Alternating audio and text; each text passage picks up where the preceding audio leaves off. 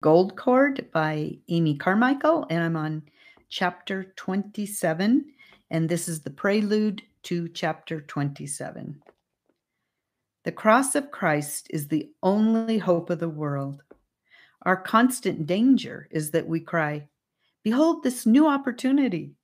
Behold our new methods! Behold our human brotherhood! And forget to cry, Behold the Lamb of God! Dr. Zwemer tells of the Abyssinian representative at the Treaty of Versailles.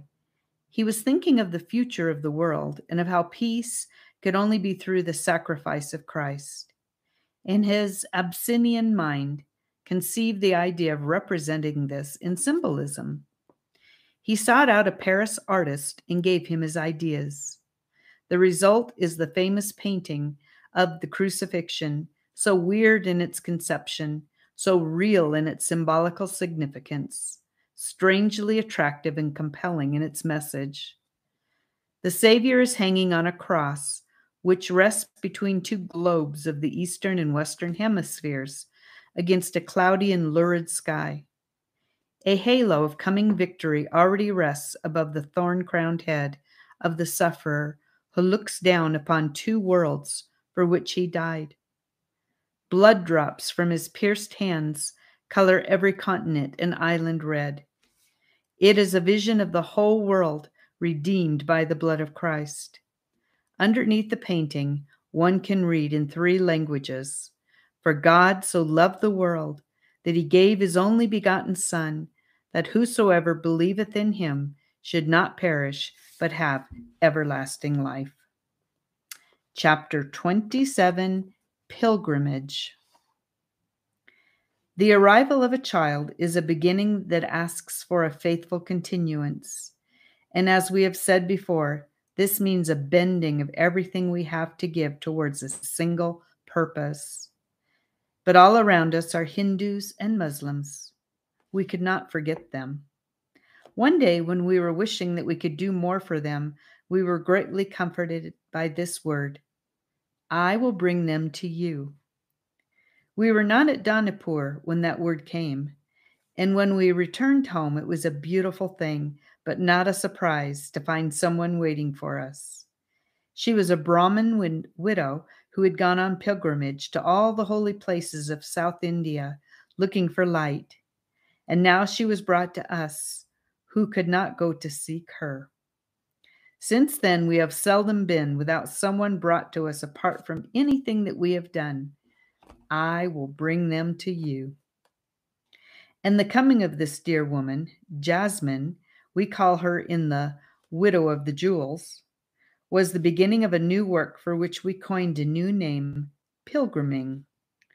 We had never quite discontinued going to temple festivals, but we could not go often, and the thought of those crowds as sheep without even the semblance of a shepherd, had never left us.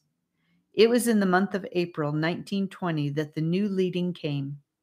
April is one of our hottest months, not the season anyone would choose for that stirring up of the spirit that sometimes must be if prayer is to be effective. There is none that stirreth up himself to take hold of thee, cried Isaiah. None rouses himself to take firm hold on thee. The words smite the slothful soul, and heat does somehow tend to sloth. But on a Sunday in that hot month, to those of us who were not in the forest, as we knelt together at noon, the thought of the urgency of our Lord's last command and of his, we hope near, return led to our hearing, as we believed, his word to us about two of our number Separate them unto me for the temple festivals. Those two whose names came before us then were Edith Naish and Jasmine, the Brahmin pilgrim. To the one had been given a great love for the people, ability to travel without too much strain, and, this counted for much, silver hair. To the other was all that her wonderful background gave her, and with it a deep affection and a rare humility of spirit. Brahmin as she was, she never seemed to feel her Brahmanhood, but it opened doors to her that are fast closed to most.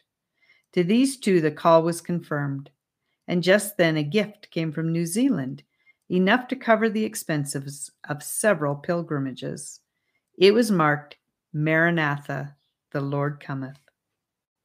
From that time on, till a while the villages claimed them, our pilgrims were perpetually traveling from festival to festival.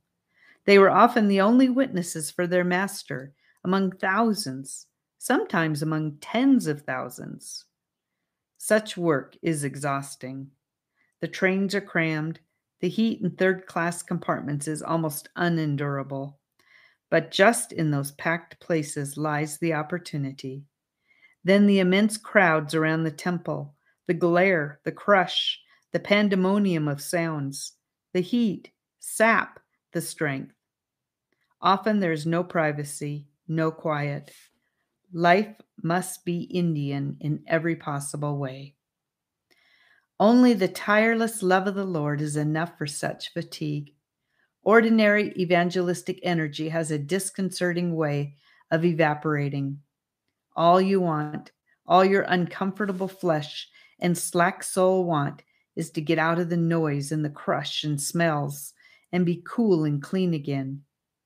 But he who sat by the well, too tired to walk farther, and yet not too tired to speak eternal words to a needy woman, he can teach us how to draw on his immortal tenderness. After each of these tours, our pilgrims used to come back and tell the children something of what they had seen. Once they described a boy from some northern land, fatherless and motherless, who was traveling from temple to temple such a lonely child.